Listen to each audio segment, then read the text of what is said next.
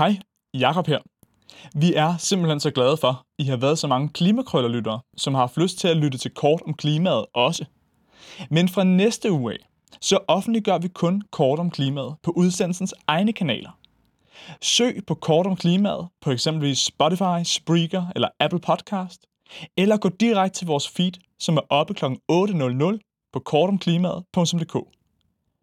Kæmpe tak, fordi du lytter med, og spørg meget gerne en ven eller to, om de også lytter til kort om klimaet. Godmorgen. Du lytter til morgenpodcasten Kort om klimaet, produceret af Grøn, i samarbejde med Unge Klimarådet og støttet af KR Foundation. Din vært i dag er Otto Lykketoft. Godmorgen. Det er i dag onsdag den 14. september, og jeg har udvalgt dagens tre vigtigste klimanyheder til dig. Vi skal smutte forbi en ny klimarapport forud for COP27 i november.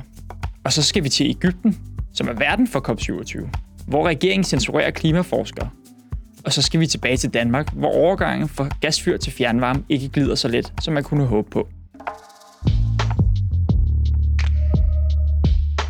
I dagens første historie bliver der varmet op til COP27 i november senere i år med en ny global statusrapport på klimaforandringerne. I den nye rapport United in Science 2022 slår en lang række eksperter fra forskellige organisationer vanen tro, herunder FN's miljøprogram og World Meteorological Organization, fast, at atmosfærens koncentration af drivhusgasser bliver ved med at stige, og udledningerne er nu over niveauerne fra før coronapandemien. Og som de skriver i dagens udgave af Dagbladet Information, det er den tid på året, der kan nu gøres status over sommers klimarelaterede begivenheder på den nordlige halvkugle, og der kan sendes opdaterede forskerappeller afsted mod de regeringsledere og forhandlere, som om mindre end to måneder mødes i Sharm el-Sheikh i Ægypten. Og status i rapporten er blandt andet, at landets løfter om udledningsreduktioner er stadig helt utilstrækkelige til at sikre Paris-aftalens mål. Ambitionsniveauet for reduktioner i 2030 skal syvdobles, hvis målet om højst 1,5 graders opvarmning skal være inden for rækkevidde. Derudover peger rapporten på, at det bliver afgørende at forberede beredskaber verden over på, hvordan de bedst muligt dæmper konsekvenserne ved de ekstreme vejrfænomener og klimahændelser, som vi alle har været vidner til inden for de seneste få måneder, og som kun bliver værre og mere hyppige. FN's generalsekretær Antonio Guterres har kommenteret på rapporten og siger, This year's United in Science report shows climate impacts heading into uncharted territory of destruction.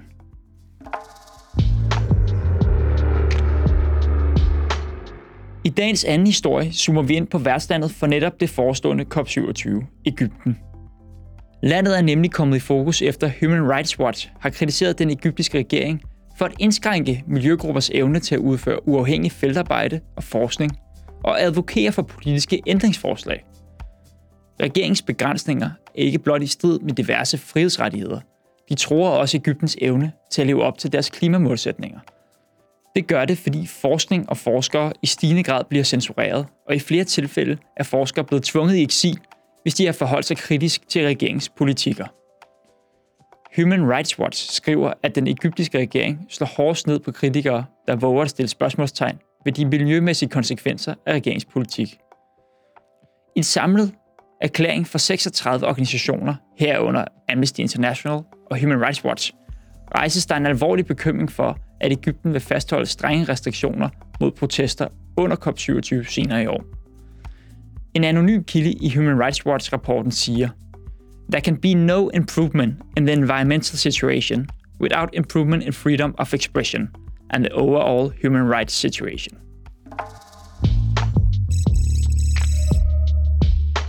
En historie, der måske er gået lidt under radaren, er, at 20.000 danskere lige nu oplever store forsinkelser i deres ønske om at overgå til fjernvarme.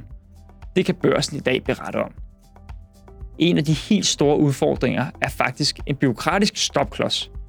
For mange af de boligejere, der ønsker at overgå fra dyre og klimabelastende gasfyr til billigere og grønnere fjernvarme, bliver nødt til at vente på, at regeringens fjernvarmepulje igen bliver sprøjtet penge i fra 1. januar. Pengene for 2022 er nemlig allerede brugt op i puljen. Så selvom der er et kraftigt ønske om at overgå til fjernvarme lige nu, bliver mange husstande altså nødt til at vente til, at puljen bliver fyldt op ved årsskifte, og de kan få støtte til at erstatte deres nuværende gasfyr. Det virker som en unødvendig byråkratisk stopklods i en tid, hvor elpriserne bliver dyrere og dyrere for mange danske forbrugere.